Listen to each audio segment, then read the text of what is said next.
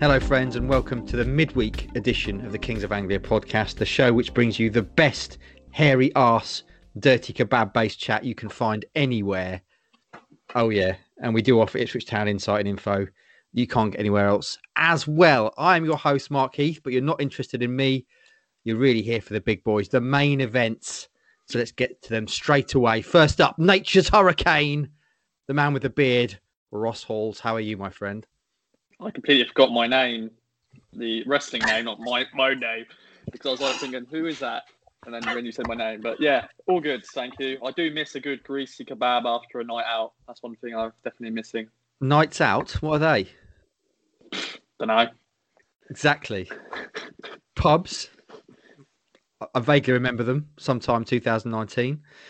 Next up, the Electric Warrior, sporting an excellent haircut now, Hutchie, with a little cowlick curl at the front. How are you, my friend? Cowlick. Yeah, have you not heard that before?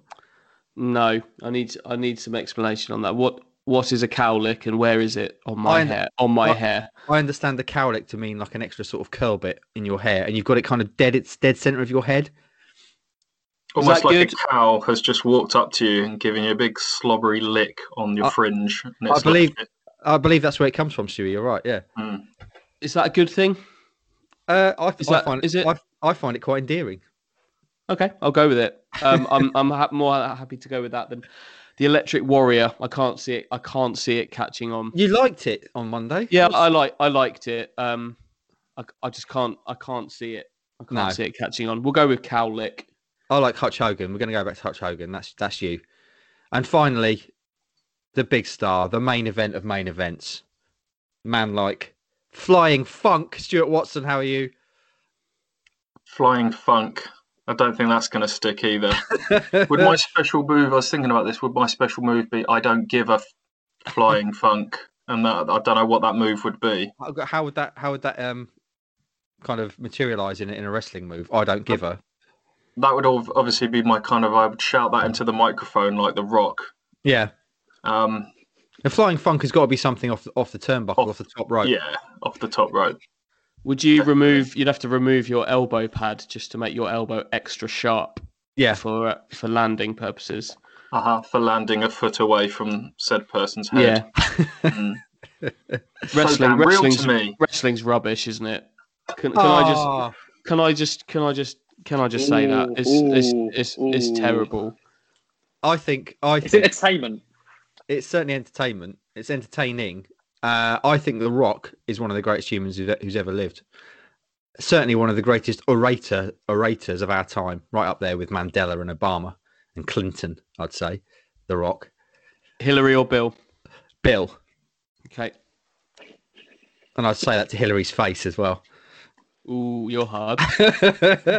Boys, enough wrestling chat, enough nonsense. Someone said actually on on, uh, on one of the comments we don't do enough nonsense in the pod anymore. So there you go, a brief journey, brief divergence into nonsense for you there, friend. But let's get straight into the serious stuff and the sexy stuff, boys. On Monday we we spoke late on. There were a few hours left to the transfer deadline day. Um, Troy Parrott had signed. We weren't expecting any incomings, and then out of the blue, not just for us but also for the, the lad involved, Luke Matheson, a young lad from Wolves headed to town. Right back, can play left back. Stuart Watson, talk us through this signing. How excited are you about this? Do you want to peek behind the curtain here? Always, that's what we're about. transfer deadline day. So I, I said, I think I said in that podcast that we recorded about what time did we do that? Four, five o'clock. You said anything else, and we went, no, I don't think so. But I just said, got a sneaky little feeling about a right back, you know. And this was this was based on a on a hunch, and a, a semi-educated hunch from little conversations I'd had with people throughout the week. That I think I'd said in another transfer video that we'd done that I just think right back is something they might be tempted by. And uh, I got a call around, spoke to someone after we did that pod, pretty much straight afterwards, who chucked the name Luke Matheson out into the ether based on nothing, based on a he might fit the bill. And I convinced myself, I convinced myself that it would be Luke Matheson. I rang Andy, I said, Andy, I just got a feeling about right back. They've been to a few conversations, and Andy went, "Yeah, you've convinced me. He fits. Yeah, he's, his not been playing at Wolves. He's done it in League One before. He, he's under the salary cap, and uh, I put in a call to the club. I said Luke Matheson, and they went, "Yes, he be signing. You better move quickly because we're announcing it at seven o'clock." Wow. Hence why we got it out there at about five minutes to seven. and the web was working um, and everything by then. It was Yeah, great. it was. So um, there you go. There was there was another deal to be done. and it did it did kind of come late on and out of the blue because the lad himself, I think there's some quotes out there saying he was in the gym doing some extra bits and then got a call and it was all on on like Donkey Kong.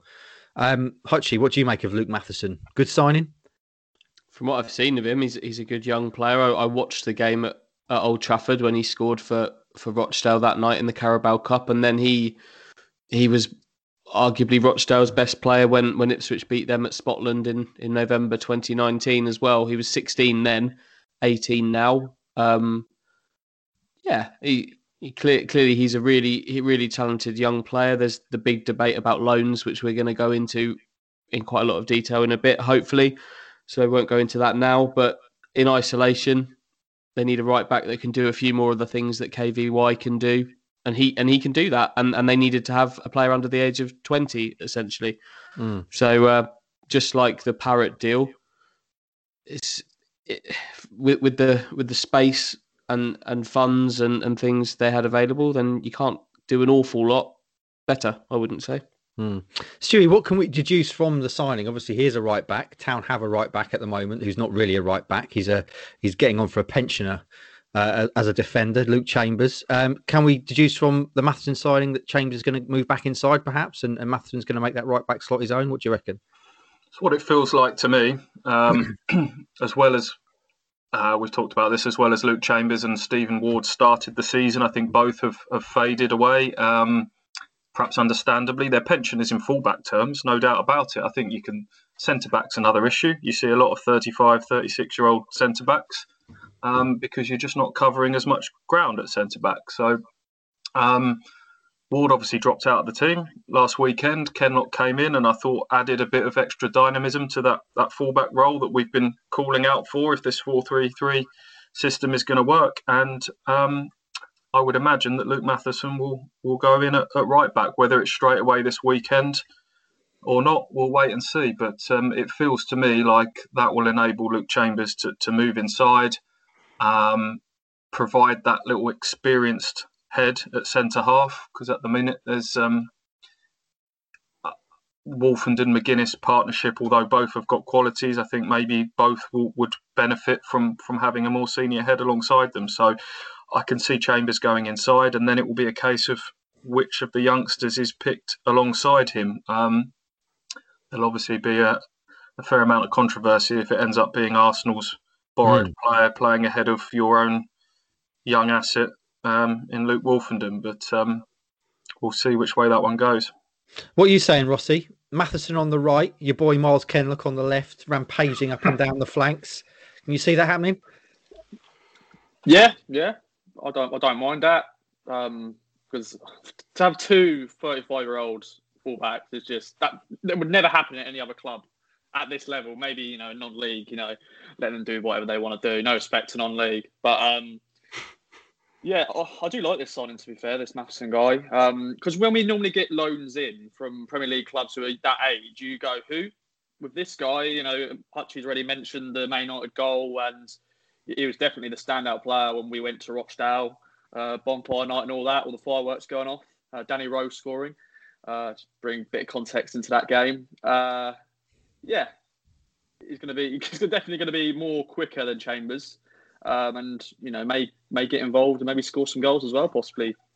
Can Which, I go uh, on the- Can I go on the record now and say I already love Luke Matheson? He's he's got he's got the youthful exuberance and enthusiasm. Uh, that interview he did with Town, where he said he, he he's a sort of player who never stops running, never gives up, even if his lungs are burning and his legs are dead, he's still going to give you his all.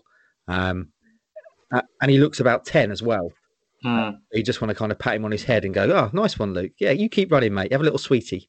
Um, He's quite a um, he's got he's he's been stuck to his education throughout all of this. I remember he obviously sort of came to everybody's attention when he scored the goal at Old Trafford in, in the cup for for Rochdale, and after the game, he was talking about being back at school the next day and how important sort of finishing his education was to him. And I did interview with, with Ralph Pruden in, uh, during the first lockdown, who is the former Ipswich women's manager and now oversees the educational side of things at the club. And he used Luke Matheson as a real example of um, how attitudes of young players are, are, changing and how they they've kind of used Luke as an example to their current crop of young players about how it's important to have interests outside of football, to have not necessarily a plan B because plan B makes it sound like you're kind of preparing to fail, but just having other irons in the fire. And I think football, young footballers' attitudes towards all that has changed. And Luke Matheson's been a bit of a poster boy for that. So he seems like quite a, an intelligent, switched on young man. Um, has clearly done pretty well in League One so far at Rochdale. The only question mark against him is that he's gone to Wolves, and it sounds like he's not even been getting regular game time for their under 23 so far. So I don't know what the background is behind that and how match ready he'll be. But he's he's 18 years old, and uh, you know an 18 year old should be able to uh, to come in and and uh, churn out the games. I would imagine. He had an injury during pre-season which kept him out for whatever pre-season ended up being for Wolves under 23s. So I think that that played a part in the lack of games that he's had. But it, it does sound like he's got back to to fitness and it, he's not signed with any injury concerns or anything like that. But that might just be the reason why he's not played as often as maybe he might have expected. Yeah, he does seem very switched on as well in, in the bits that I've seen with him. He seems like an intelligent, grounded young man. Actually, the elephant in the room that we have to discuss, of course, is that he is a Norwich City fan um, from a family of Norwich City fans. Uh, I've seen some town fans already saying this is going to be a problem. It's not, though, is it? He doesn't really care. Well, I'd, yeah, if if you let it be a problem, I'd say that's that's on you. It's clearly yeah. not a problem to him. He he's he's bang up for it. By by all accounts, it's his dad who's the Norwich fan, really. Um, right. And Luke's been a, a, professional footballer since he was 15 and, and had been working towards being a foot, professional footballer well before that, living up in Manchester. So he's not been like sat and wearing yellow and green in the Barclay end every every week with a season ticket or anything like that. He's not he's not Captain Canary. Yeah. Um, if yeah, if you let that worry you, I, I, would say that that's on you. This is uh this shouldn't be a problem at all. He's a, he's a young footballer who who's clearly very excited to come and play for Ipswich, which is which is exactly what they needed from from these loans. So uh, no, don't let don't let that worry you.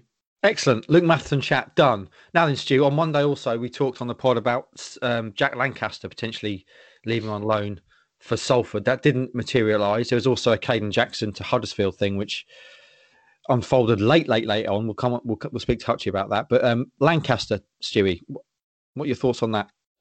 Yeah, it was a, a, a bid or an inquiry never even sort of emerged. It was something that I, I was told earlier in the day um, that Salford were potentially interested in. And when I spoke to people at the club, they said that if the right loan move came up for Jack, then they wouldn't stand in his way. And I think Salford w- would have been seen as a good loan move for him with um, where they are in League Two and the, style of football they play under Richie Wellens. But but ultimately, um, that never that never sort of got converted into a, a formal bid for uh, whatever reason. So Jack's still here now. I think that's a shame. Um, I look at the players that are in his way now. You've got Luke Thomas is obviously kind of the, the one to play right wing.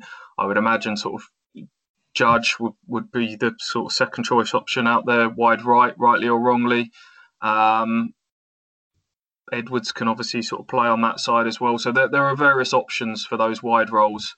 Um, and it's a shame because Jack Lankester's obviously missed a good sort of 18 months of football now, probably approaching two years with, with back injuries.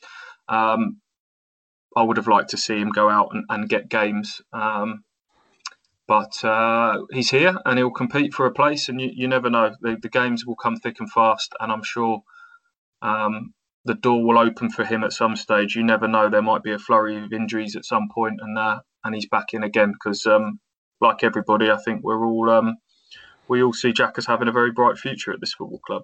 Mm. And Hutchie, Kayden Jackson, we talked about on Monday, um, being linked with a move away after the window had slammed shut there was a bit of a development there. So just just bring us up to speed with, with KJ. Huddersfield had an absolute nightmare of a deadline day. Um, they must have tried to sign six strikers, of which I believe Kayden was was number six um, on that on that list, um, but ended up getting nothing. Um, Lee Gregory was one, Lukas Jutkiewicz was another, um, Drmic from Norwich was one, um, Matt Smith at Millwall another one. You couldn't get more different to Kayden Jackson than Matt Smith at Millwall, but there you go. They eventually came. They eventually came knocking about half past ten on Monday night with a with a loan offer with I believe there was a willingness in there to to pay a small loan fee, five hundred grand to make it permanent, and then another some more top ups, which would have taken it past a million pounds if if Kayden had been involved in a promotion push, uh, promotion win during the course of the contract. But it, it was just ridiculously late. That I think I'm led to believe Marcus Evans just ignored it and uh, and moved on. It was it was far far too late to be getting a deal done. Hmm. Okay, then. That is transfer deadline day wrapped up. There is obviously a wider debate to be had about loans, which we're going to do with input from yourselves, the KOA Army. Um, by way of kicking that off, Brad, who I believe is one of our game day extra time posse, Roscoe. Um, question for you. He says, which loan signing do you think will have the biggest impact? Ooh, I hope it's Parrott because we need goals. Um, I don't know if he will do that. Uh, I think Matheson, if he does start, I think we'll just add that something different at right back. Yeah. Um, and who else is there? Harrop hopefully Harrop. Yeah, Harrop hopefully will be the set piece guy because um, currently our set pieces are dreadful. Um, I'm naming everybody now. I'm going to say um, you just basically said everyone there, mate. He said which which one? um, Matheson. Yeah. Yeah, why not? Yeah. Okay, let's go with Matheson. Stewie, today uh, online and in print tomorrow, and also yesterday there was there were some quotes from Lee O'Neill kicking around about the whole loans issue, which we kind of touched on on Monday, but I want to get into a bit more now because it is it is definitely an issue. Town are now at the max number of loans um, you can have. Uh, when Lambert came in, he, he kind of said that that's not a route that he'd be going down. He'd want to develop the club's own players and he wouldn't bring loans in. And that's certainly the way he started. But now we're in a situation where we've got all these loans coming in. Um, just just start by kick, kicking us off with your thoughts on on the whole loan debate um, and where and where where we are with Town. Is is it a valid argument with Town? We, we, talked about Troy Parrott coming in. He's clearly of a higher level than perhaps the likes of Tyreece Simpson and Zach Brown, that the younger guys who may come through from the youth team. But is there an argument elsewhere that that loans are blocking Town's own players? Um, in, in short, I'm okay with it at this current juncture. I think Paul couldn't have been clearer when he first came in that he wanted to get away from loans. Obviously, the first window is a is a kind of let's try anything we can to get out of this mess. As they were battling relegation, they brought in four loans. It took them too long to get them up to speed. They went down. He then makes it very clear that summer that this club needs to get away from from loans. It's akin to throwing money in the street. Um, we need to develop develop our own players um, reiterated that in, in an interview with myself, where he, he, went sort of a stage further and said, if that if we want to keep going down the six seven loans route every year, kind of a, a managerial self preservation mode, then I'm not the man. Marcus may as well get rid of me now.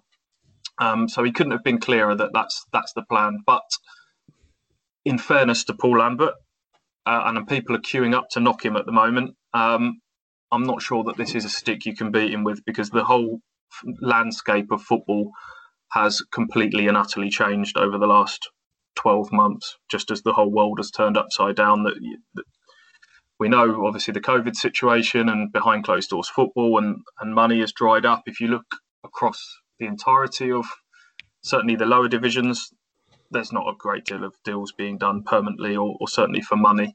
Um, the salary cap as well is a, is a massive thing. So um, I think it was needs must.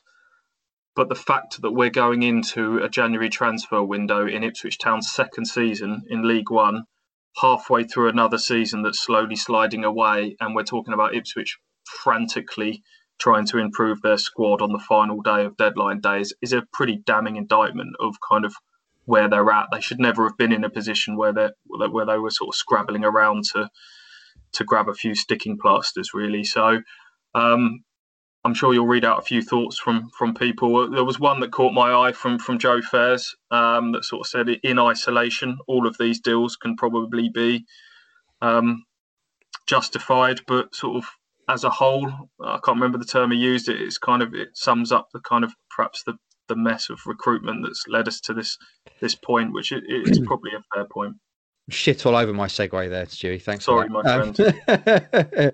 he said, "Would you agree that all deals on their own can be justified on an individual basis, but the big picture, when you step back and look at the squad, is a mess of recruitment after the manager has had five transfer windows? Hutchie, a mess.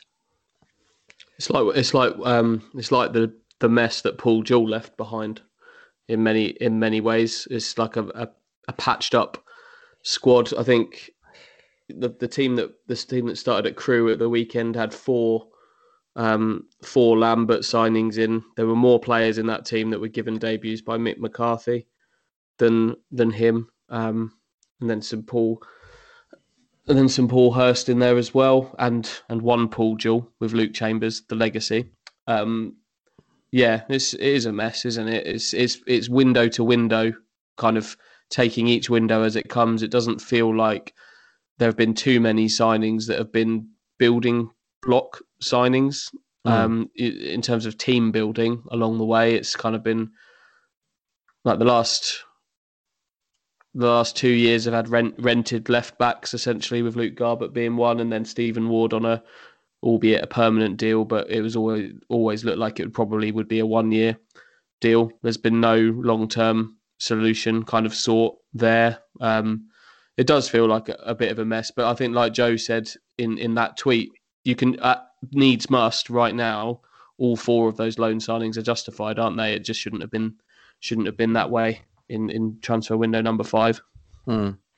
Um, a few more thoughts in from Curry Army. Harvey Davis, friend of the show, Sweet Welsh Prince says, I'm pretty pleased with the loans considering the market we're now operating due to salary cap constraints, etc. Matheson excites me the most, I have to say. It eases the pressure on KVY being rushed back to. Um, ben Diath, the loans are not ideal, but the quality we've signed is excellent. Credit where credit is due. The club has been criticised for many reasons, but I think we should be excited to see these players play and hope they make a difference for us. I won't hold my breath. Kevin says, I personally feel Lambert's brought these young players in because our own aren't good enough. And does the fact that no one came in to loan them back that up? James Johnson, double J. I could jinx this by saying it, but I personally think the loans we have, if they perform like they've done at previous clubs, can help us get promotion. I don't care if they're loans. If it helps us get back in the championship, I'm all for it. Um, Joe Fairs, we've already spoken about. Chris from East London, Tractor Boy, um, says if Stu and Andy get a chance to interview Lee O'Neill, can they ask why we couldn't have deregistered some players who aren't anywhere near the first team, like Skuse, KVY, Huws, etc. That would have freed up wages to sign players to get us to the next level. Is that something that's a realistic thing that Town could Town could look at doing, um, Stewie? It could have, yeah. Uh, when they say that it was there was no other options, that that was another option. That's what they did to get Harrop in. You know, they moved, they cut Donacien and they brought Harrop in, and they they could have done that again if they wanted. Um, not sure about cutting Kane Vincent Young because you're hopeful that he's still got a role to play this year, but I'll be very interested to see how many appearances Skuse, Huws, and Freddie Sears make between the three of them between now and the end of the season. I would, if I was a betting man, I would say not many. Um, so you could have deregistered them, whether, even if nobody wanted to take them off your hands, you can just deregister them, and uh, that would have given you their combined wages. You could have you could have done all three of them and used their three combined wages to go and go out and get a within context marquee signing for for League One level. Mm. Um, but would that have got you anything head and shoulders above Parrott and Matheson, that standard of player? I'm I'm not sure. January is always a difficult time to sign players. The players you're you're signing, you're getting for a reason. They've either been out injured or they're they're not in the picture at, at their clubs.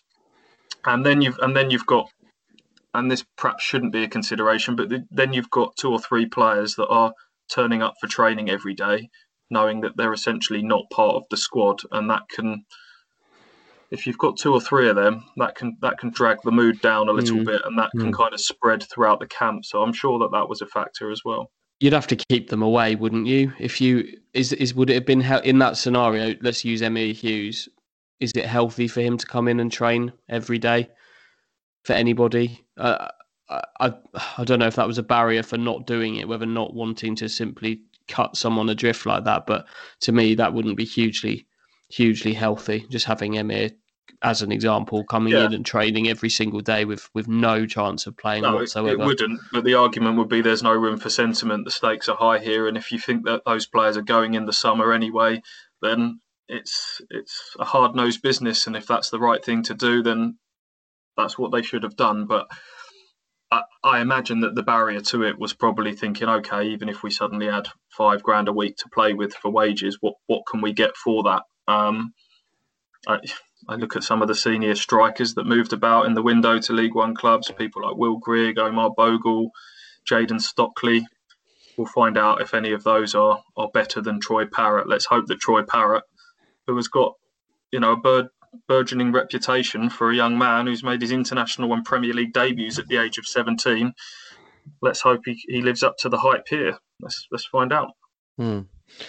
Question for you, Hutchie, from our old friend, view from the U2, Matt, uh, from the Game Day Extra Time posse. Um, he says, question for you all. With Lee O'Neill's statement today regarding loans being a necessity rather um, during the pandemic to strengthen rather than develop our own, can you ever see Town making bargain signings from abroad again, from the likes of Holland, Germany, or the Scandinavian countries? Hence, perfect for you, Andy.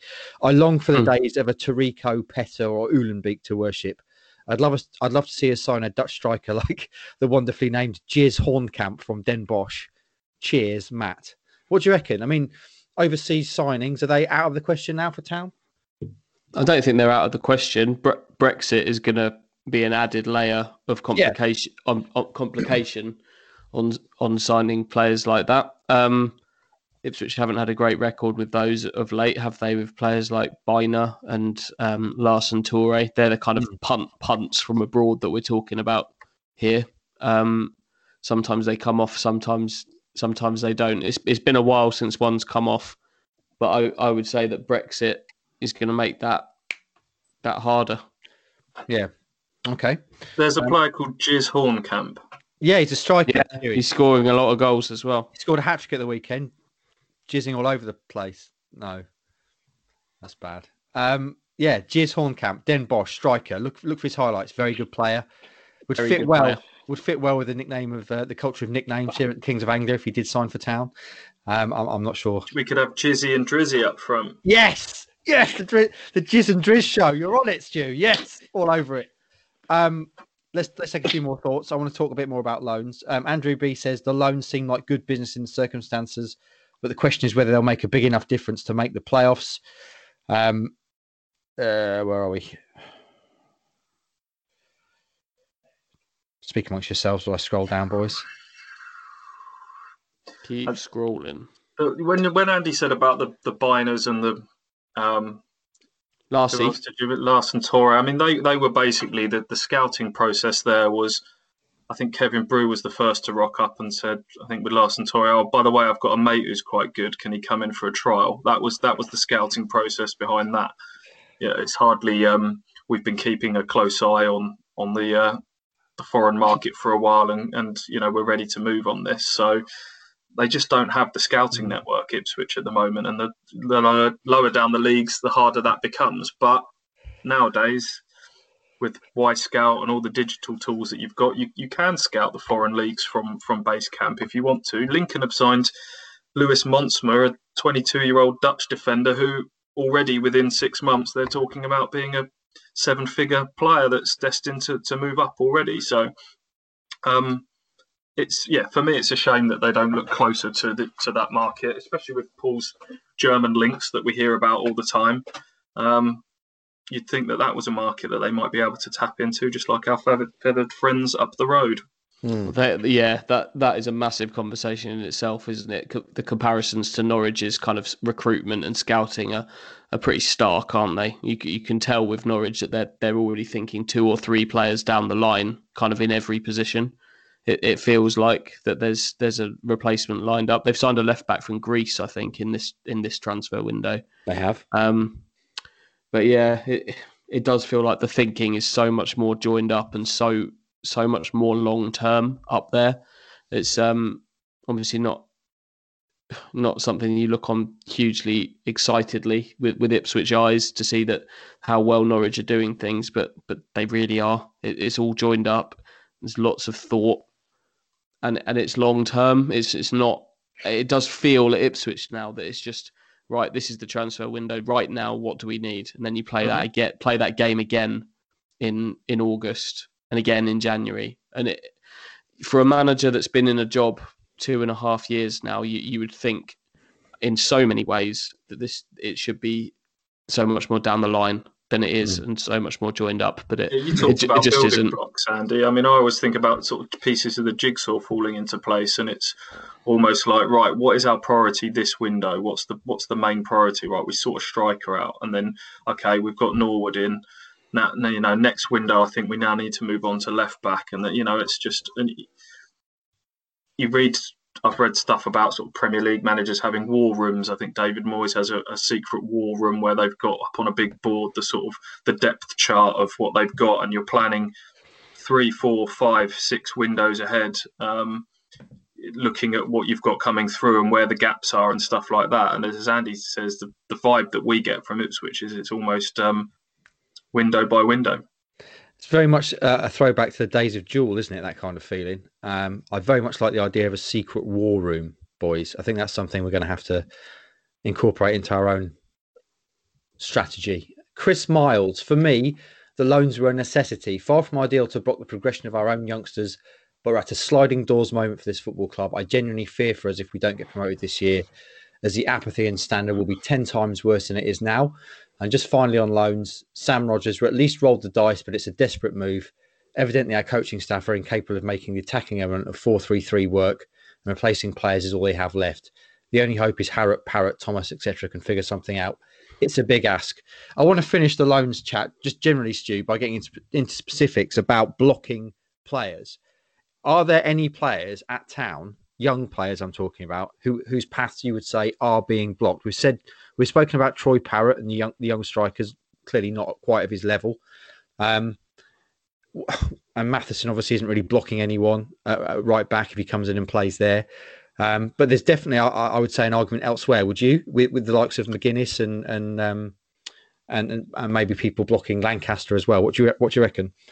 The the only two now going forwards between now and the end of the season who I think will have reduced minutes because of these lone players will be Jack Lankester and Armando Dobra. They're the only two genuinely that I think are, are going to have minutes taken away from them by these lone players who have you know, when you start comparing them player by player, will, will Luke Thomas be that much better than Jack Lankester playing wide right?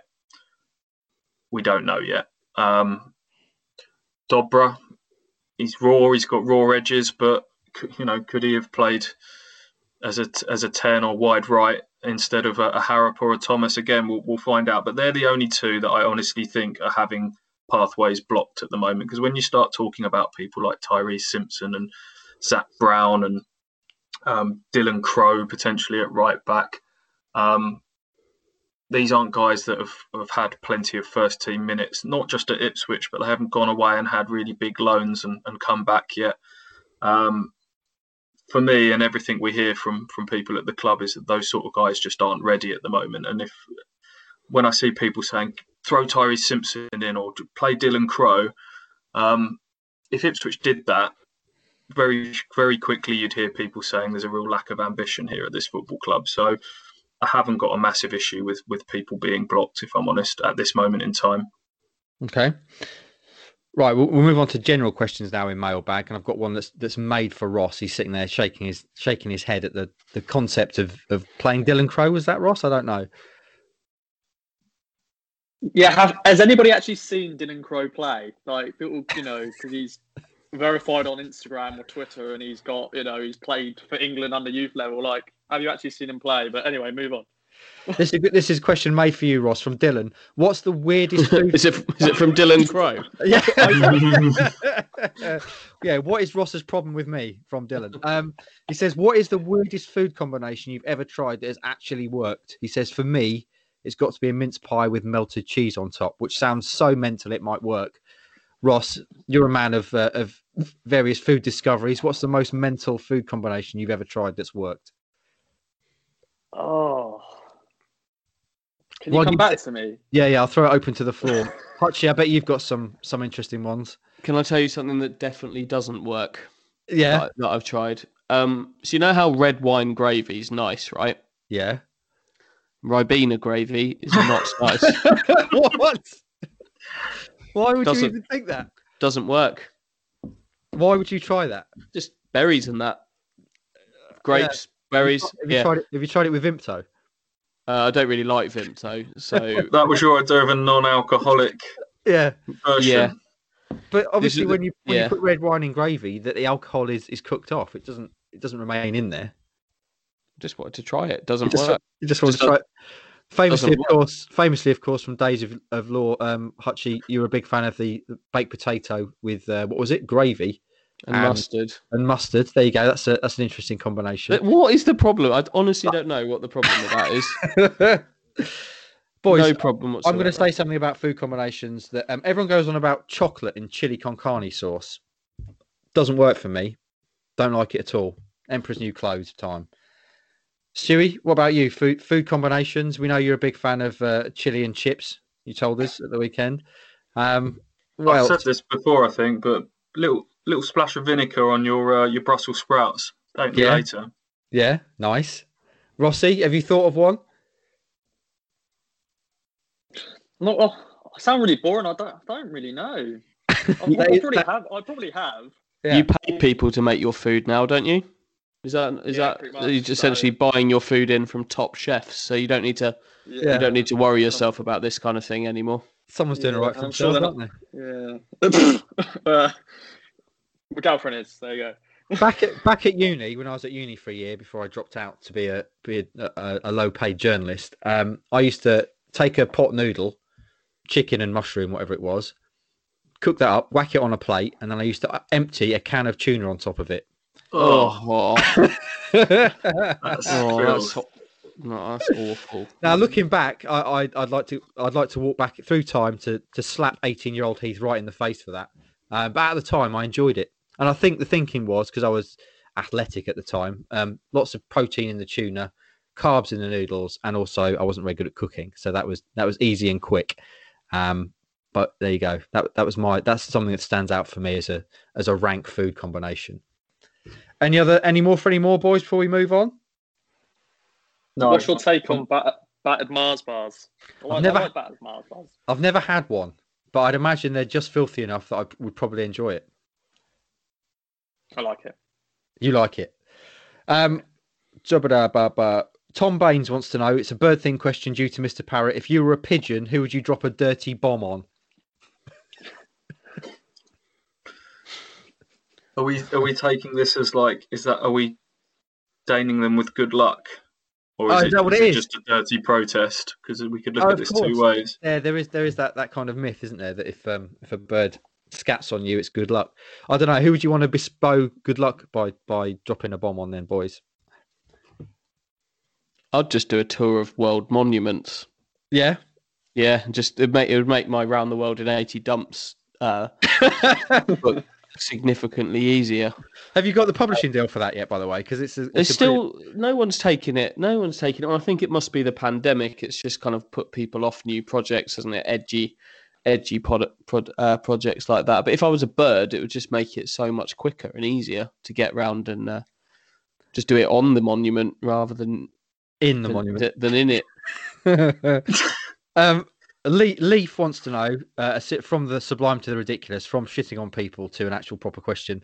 Leaf wants to know hypothetically, when managerial changes happen, how much notice do you guys get in a peek behind the curtain sort of way? Um, it kind of varies, doesn't it? I mean, Mick McCarthy walking away was completely out of the blue. Paul Hurst, I think we discussed on Monday, we were well up on that, and Lambert coming in, we we had all that ready to go before the, the website went down. Um, it, it kind of just depends, doesn't it, Stewie? Yeah, it just all depends on the uh, the strength of your contacts at that given time.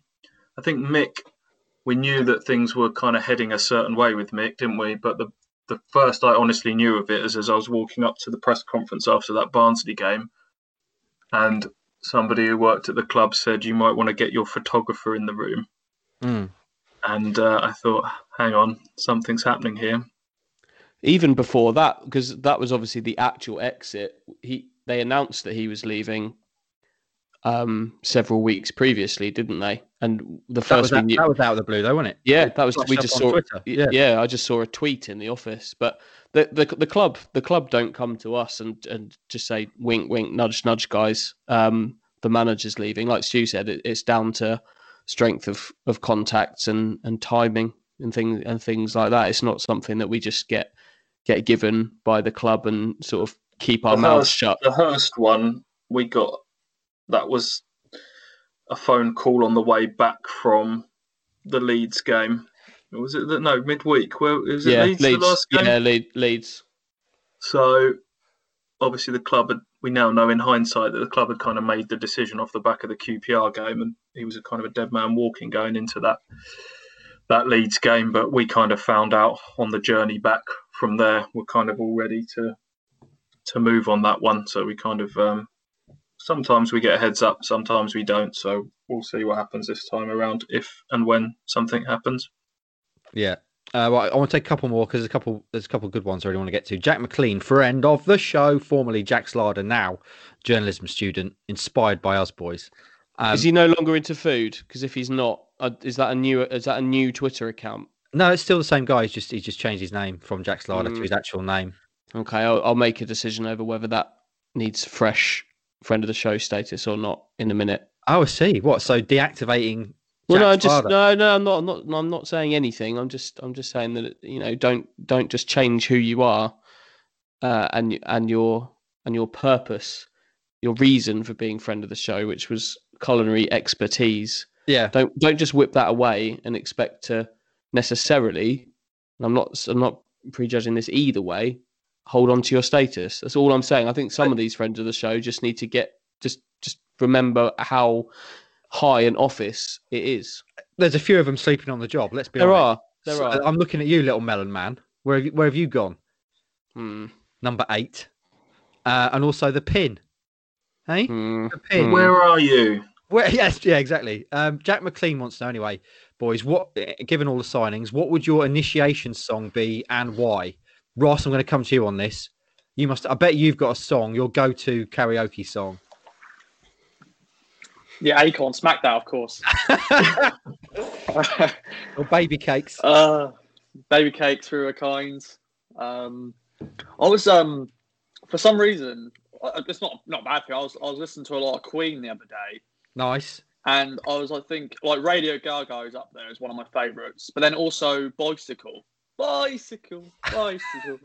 I was like, I don't think I've heard that for a long while. So I think any Queen song. You cannot whack a bit of Queen when it comes to karaoke. Obviously, Massively overrated. What? Queen? Yep. Defend that ridiculous statement. I think it's massively overrated. You think Queen are massively overrated? The Yep. great, the greatest frontman of all time, Freddie Mercury. Novel, it's nov- novelty music. Oh, good lord, dear oh dear, Hutchie, you've gone, you've gone right down in my estimation there. Um, I, I suppose you you promote some kind of Scandi crap over Queen, would you? Uh, my initiation song, I'd probably do Bohemian Rhapsody. No, um, Queen Queen isn't my bag. I appreciate I appreciate all they've done for the musical world. Um, Everyone likes Queen, why? apart from you, because you just got to be different. Just I don't really like it very much. Not your Mm. vibe.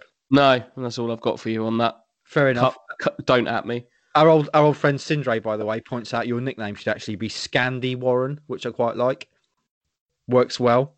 My um, karaoke song back in the day when I used to go out and we used to be able to go to bars and stuff was always "Boom Shake the Room" by the Fresh Prince. Classic. Oh Um, my goodness. What are you saying, man? That's a great tune. Go Uh, on then. what- Go on then.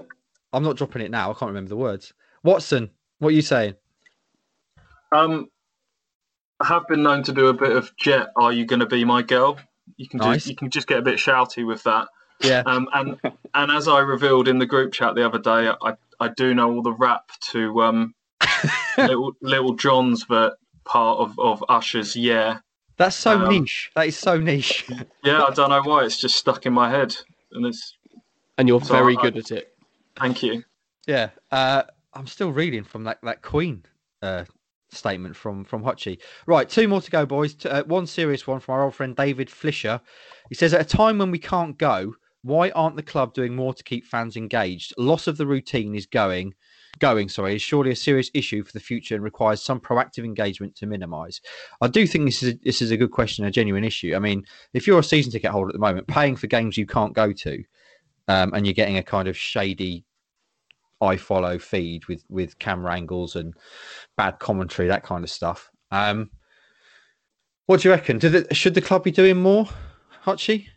I think it's the biggest issue they face. Yeah, and, I, and I'm not sure if it's quite if they've quite recognised how big an issue it was that the gates that they were getting pre sort of pre lockdown were what were they around kind of eighteen thousand? Were we up at around then 17, 18? Was that where it was at, Stu? Kind of before everything shut down.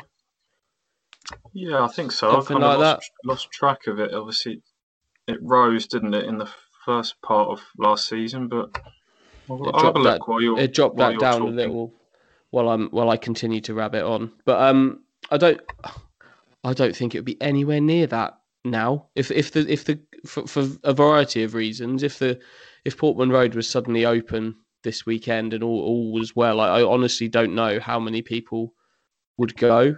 Um, and the loss of the routine thing. My dad and my brother are, are two two examples that I use um, as a good barometer of things. Um, they have had season tickets together at Ipswich for 20 years, and, and between them, they haven't watched a single iFollow game. Um, they they didn't renew their season tickets, which I'm sure plenty of people didn't, and I completely understand that, Hmm. and haven't watched a single game. And uh, they can't be the only ones, and that, that has to be a real worry for the club. I don't really know how they can have could have engaged fans more. They could have done more in terms of um, being a, a little more open about refunding policies and, and what being a season ticket holder actually means during this time because it see it's just kind of trundling along. It's like yep you've got a season ticket and it means you can sit in front of your laptop at three o'clock on a saturday which which isn't the most inviting of of ways to enjoy football. And it doesn't seem like an awful lot more was was has been done to, to make those season ticket holders feel special and feel mm. feel that their loyalty is is being appreciated and, and rewarded because that's that's a massive thing to keep to still be a season ticket holder now uh, like fair play to anybody that that still is because you've not got your money's worth out of that have you No, nowhere near, nowhere close. not even not even close Yeah, Last Sorry, home attendance, um, the Coventry game was 18-8. So it was around that sort of figure. The Fleetwood game was midweek, so that was 15-6. Um, 19 for the 19, 19. So yeah, around the sort of 19 to 20 mark. The mm. Peterborough game, the 4-1 game, was actually 21,000 for that game Was at it really? of February last year. So wouldn't be anywhere near say. that now, would it? no, be- it wouldn't, and and there'll be a lot of people that say, "That's it, I've had enough. I've been a season ticket holder for X number of years," and some will go through with that, but many won't because supporting the club, it's in their blood, it's what they do, and they'll when the moment comes to kind of renew, many will those doubts will go away and they'll do it because it's the hope that kills you, and they'll they'll find a way to to to find some positivity in there. But the ones that the, the people that the club need to worry about are the floating fans, the ones that kind of come and go and, and maybe get hooked into it because they'll be the ones that have that have drifted away from this football club. Um, and yeah, it's those sort of people that you need to kind of convert into diehards, and they've not done enough of that in, in recent years. So it's going to be very interesting post all of this, what what the attendances are to start with. What could fans? What could sorry the club be doing for fans? Like Hutchie says, there season ticket holders are not getting anywhere near value for money. Um, they're all they're doing really is getting a, a stream, uh, and we said before that the, the the the stream isn't that great. Um, obviously now comment, there are commentary issues because um, Radio Suffolk can't go into away games, that kind of thing. What they should be getting more, shouldn't they, Roscoe? They should be getting kind of more exclusive content, stuff tailored just for them to make them feel like Hutchie said special because they're paying for stuff they're just not getting. Yeah, I think so. I I know it's it's hard with current times and COVID and stuff, but you know I've seen different clubs do like videos with players, like even just Q and A's. Like I'm gonna bring up good old Grant Pringle, formerly of Town, now at Newcastle. He's been doing a lot of Q and A's with players. Um, and I'm sure that, that that will just engage fans with the players, um, even players they haven't actually seen do interviews before, um, like some of the new signings, and just just engage with the fans, with players, get to know them a bit more. Um, I think that's people love that sort of behind the scenes stuff. I'm sure it'll be easy to do it now because you can just go on Zoom and you know they can do it at home, and you know the media person can do it at home. Um, so stuff like that, I think, just to engage the fans and players. Um, you know, you can't just chuck free stuff like, "Oh, here's a free shirt," is that because that, of course, in the long term, that isn't good financially for the club, probably. But just little things like that, I think, just will engage the fans a bit more. And you know, I don't know if they want to see a Lambert Q and A, probably not. Current state of affairs, but just stuff like that, just to engage the fans with some of the players. You know, I'm sure some of the kids would love to just ask a question, a funny question to one of the players. You know, what's your favourite, you know, Cheese. color cheese and stuff like that. Yeah.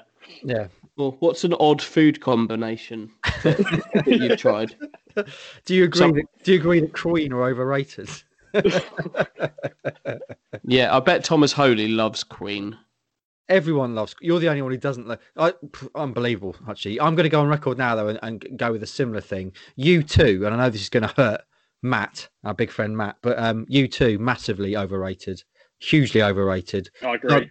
Done one good song with or without you. The rest of it utter shite, and and and total, total, total anger peaked for me. U2 wise when they had the audacity to put their new album on my phone without me without me asking. Everyone got it around the world.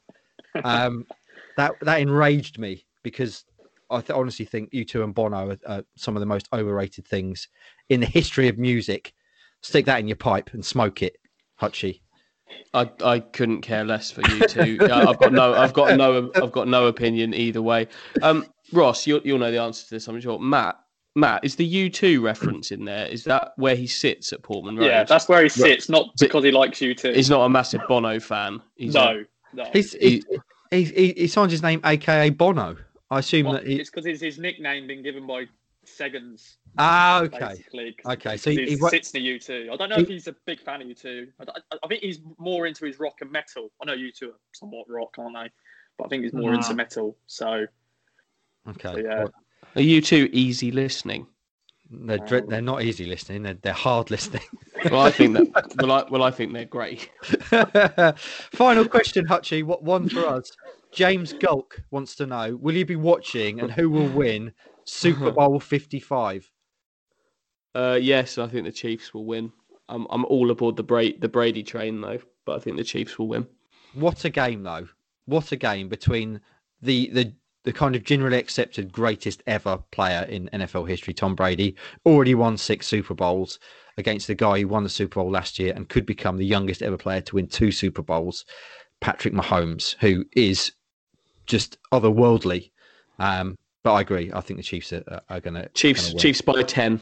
Yeah, I can't see any, any other outcome. But if Brady manages to pull that out, un- unbelievable. The man's 43 years old. You talk, we talk, we're talking about Luke Chambers and Stephen Ward here as being kind of veteran pensioner fullbacks. He's played. Tom Brady is is made it to the Super Bowl in his first year and on a brand new team at the age of 43. It's ridiculous. freak of, only- freak of nature. There are 30 professional quarterbacks at, like in the world, uh, um, and one of them is 43 years old and reached the reached the Super Bowl again. It's outrageous. Absolutely. Stu, I know you're a big fan. What do you reckon? Uh, yeah, yeah, yeah, good. Right then, boys, that's mailbag done. I enjoyed that. Roscoe, hit us with a strike. We've not had one for a while.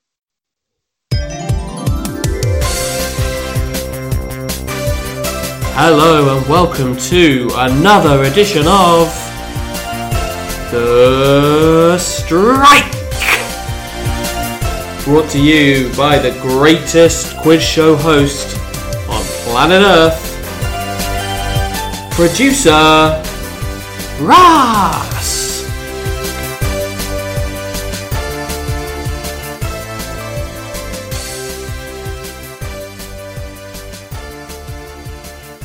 Ladies and gentlemen, boys and girls, children of all ages.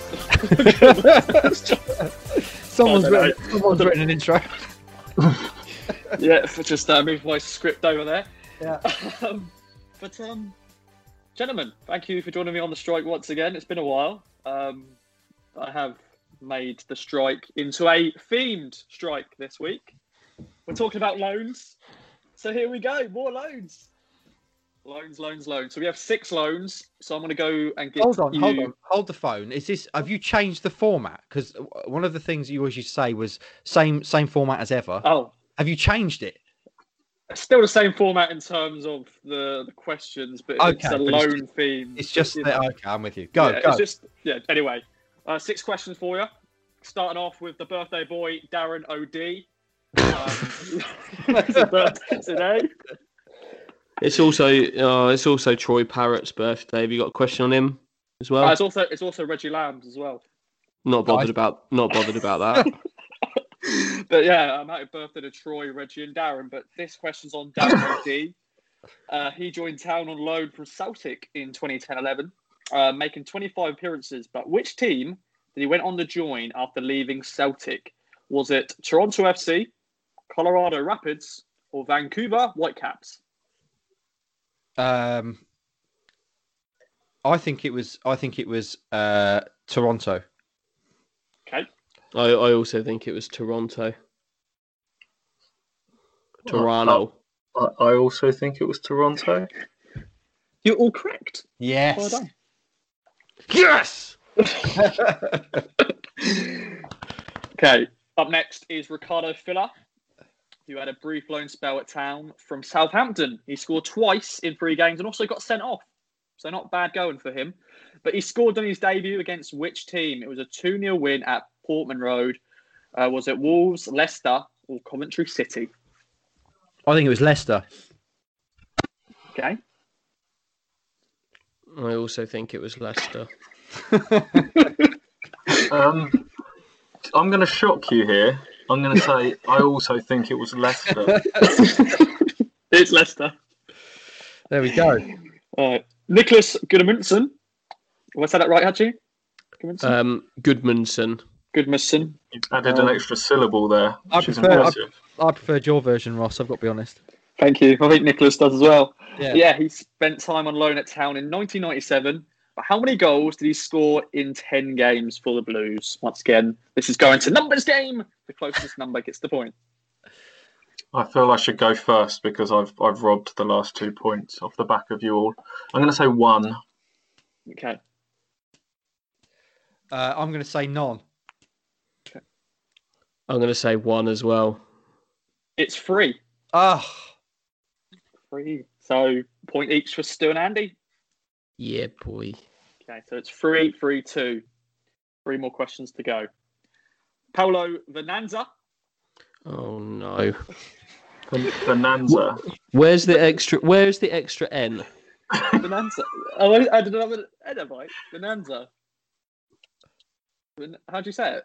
Venatza. Bonanza. Oh, There's no. There's only one N in there. silent N. Silent N. No, it just No, it no. doesn't exist. There's, there's there is no N. But yeah, it's Paolo. Uh, no, Paolo. spent time. this is a shambles. Uh, but yeah, he spent time alone in 1990, uh, 1988. Uh, 1998. what is going on? Oh, yeah, he, joined, yeah, he spent time on town, uh, town. Your Yeah. nan went on loan to Ipswich in 1988. Yeah, but from which club? Spurs, Arsenal, or West Ham? uh, Jesus Christ.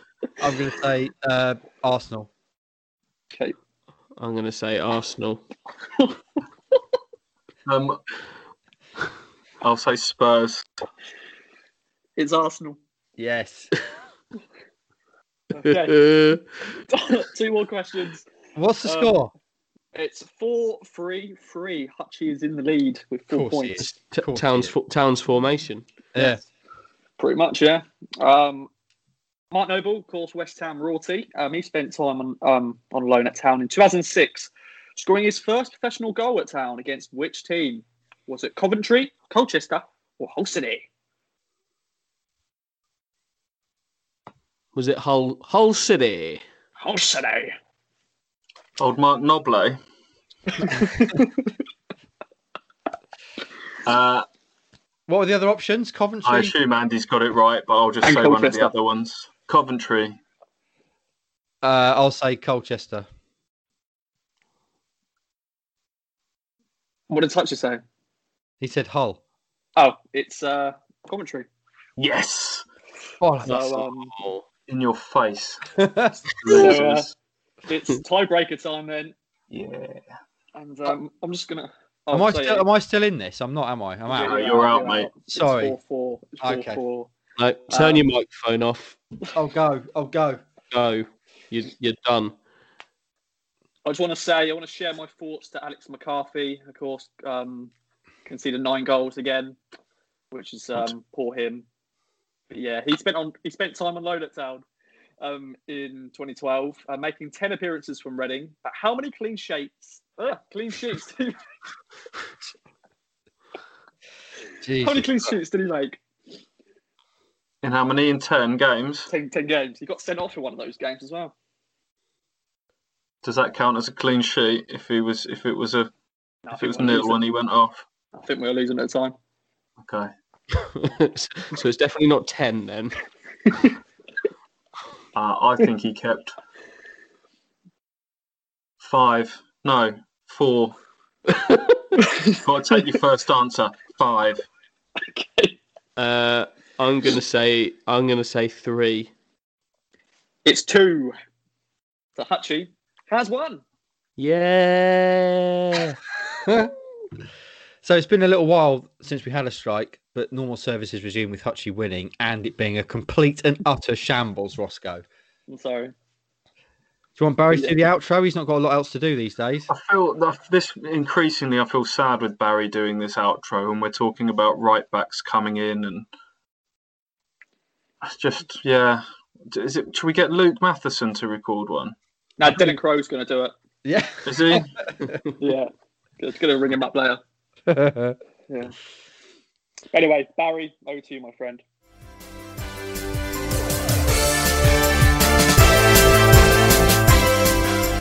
Hi guys, Barry Cotter here. That was another edition of The Strike with producer Ross. Tune in next week for another edition of The Great Quiz Show.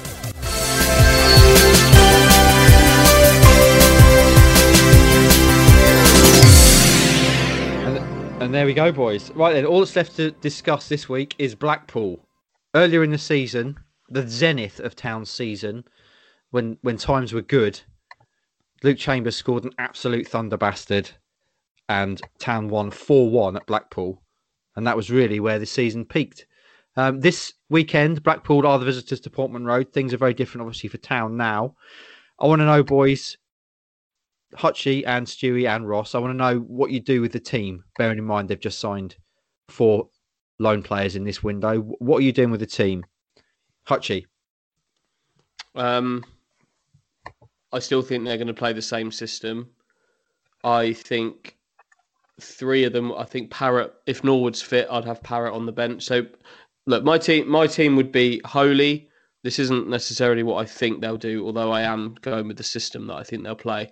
So I think I personally, I think I would go with Holy, Matheson, Chambers, Woolfenden, and there's a reason for that. Kenlock, Downs, Dozzell, Harrop as the ten, Edwards and Thomas as the wingers, and Norwood up front. That would be that would be how I'd feel that feel that system.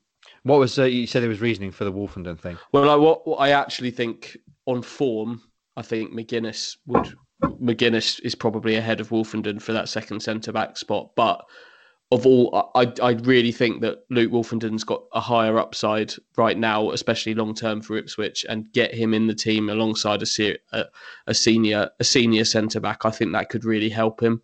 I've never. I've never been convinced by those two youngsters together. It wasn't something that I was particularly excited about when it started to happen. Um, and I think Woolfenden in particular has probably not benefited from being in that in that environment. I think he could benefit from being alongside Chambers. So that's why, while probably not a selection made on form, um, that would be one that I would go with this weekend. I don't think they will though. Hmm. Uh, Stewie, what do you reckon? You agree with Hutchie there with the team? Yeah, I think it probably will be that that system. That's pretty clear. Um, I do have a sneaky feeling that wing backs might return at some stage if things get. That could be the final roll of the dice from Lambert that, that gets you your two strikers in, and it retains three in midfield. Um, Matheson has played a bit of wing back before. Gwion Edwards has played plenty of, of wing back um, in his career as well, which wouldn't be ideal, would it, when he's your top goal scorer and his best football's come played further up the, the field? But um, at least that would give you the option to play two up front. Um, but no, I think the team will be very similar to what Andy said. I'm not not sure if Harrop will go straight in. Obviously, he's only just had this ten days of self isolation. I don't think I think his final day was on Monday, from what I gather. So I think his first training session will have been Tuesday at the earliest. Um, someone who didn't have a great deal of football in his legs even before he came here with a few little injury uh, niggles hanging over his head. So whether he gets chucked in straight away um, remains to be seen. Obviously, Bishop will be suspended, so Judge would be the only other real real option I would I would think for that position. Okay, and Ross, what what do you reckon? Is there anything you'd do left field with the team? Uh, I wouldn't say it's my left field choice, but I'm sure Lambert will play Judge because he likes Judge. Um, but as Stu just said about Harrop, he may not be fully fit, so maybe that's why Judge will start. Yeah. Um, there's no other left field. Maybe, maybe Parrott may start. He may start all these loan players, possibly. Um, I think he could possibly drop Wolfie because of his form and bring McGuinness in and have Chambers there. Um, and then, yeah, Kenlock, I think he did okay. You know, I'm his biggest critic sometimes. I think he will definitely sometimes. All the time. I'm happy to praise him, you know. Yeah, fine. he did well, yeah. You've completely written him off as a footballer and a human being, but you will praise him now. And, you will you will praise him now and again. Yeah, hypocrite. Um, uh, but yeah, no, no, no, I think you just play. We'll play Judge. There we go.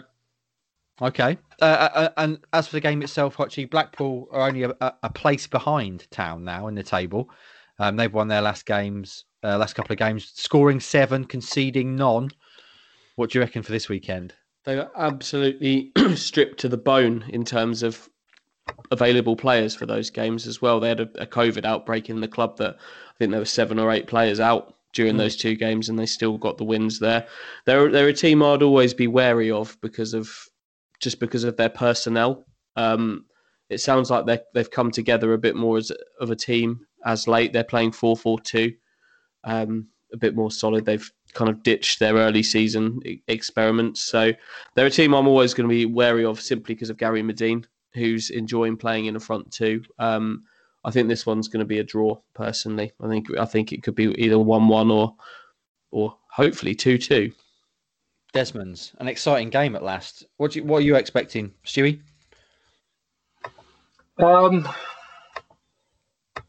I keep going back to, to what I keep saying. I can't see Ipswich scoring twice, and I, I can't see them keeping a clean sheet, which is just not a recipe for winning football games, is it? So, um, I, we'll find out what these new signings do. You can always sort of think, well, they're, they're going to inject a bit of youthful exuberance and a bit of extra quality, and, and it could all happen. But um, I'm, I'm not sure it's all going to suddenly just click instantly on, on Saturday. Um, same as Andy, probably draw. Okay. Uh, uh, and Roscoe, we used to call you Rostradamus for your uncanny knack of getting predictions right. What are you saying for this weekend? Uh, well, I'm not going to say we're going to lose then, just in case I do get, you know, right. Um, you know what? We're going to win. Oh, why not? Why not? These why not? New, these new loan signings will be, you know, that add that bit of bite that we need, a bit of that creativity that we've lacked, um, and maybe a debut goal for one of the players. Why not? Why not? Um, we- uh, I don't see us scoring two goals, so they have to be one 0 One nil. There we go. So two draws and a win there from Roscoe. Fingers crossed we get a bit of a, positivity at least from this weekend, and, and the, the lone players inject something into the side, boys. Is there any any other business before we go? Before I go through my usual spiel? No Well, other all I business. say, for, Oh. for all of the excitement around what the new players are going to bring, for me, the biggest thing is is Norwood and Downs. Get them fit and firing and fiery. I still think that they are the key pieces of the jigsaw. Um, the others will are, are going to add sprinklings of stuff around the team, but those those two are the ones for me. What was it? Fit, fiery, and firing, Stewie. I like that. Yeah, trademark Watson. Um, there we go. Then that's a nice way to finish. Please leave us a five star review on iTunes if you haven't already, because that helps us greatly with the visibility in the in the iTunes charts. Um, and we do one day want to usurp the Kings of Leon's, the top Kings podcast. Um, follow us on social media across all our social medias, which is Kings of Anglia on YouTube, Twitter, Facebook, and Instagram. We've also been nominated for an award, which we haven't really had time to speak about, but maybe we'll talk about that close to the time. What have we learned today, friends? Well, we've learned that the Chiefs are going to win the Super Bowl, and we've learned shockingly that Hutchie hates Queen. Unbelievable. I'll leave you with that. Have a great weekend. Enjoy the game, and we'll speak to you again next week.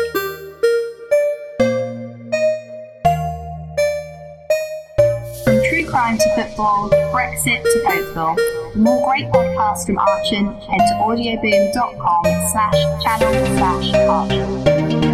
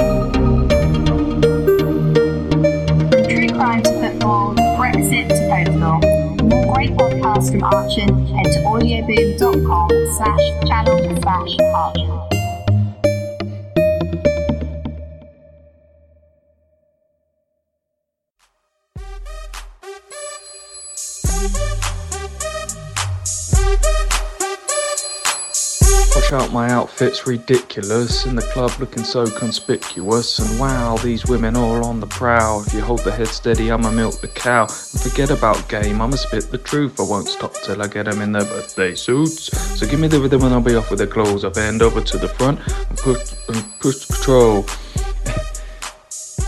um, that's it, I'm done.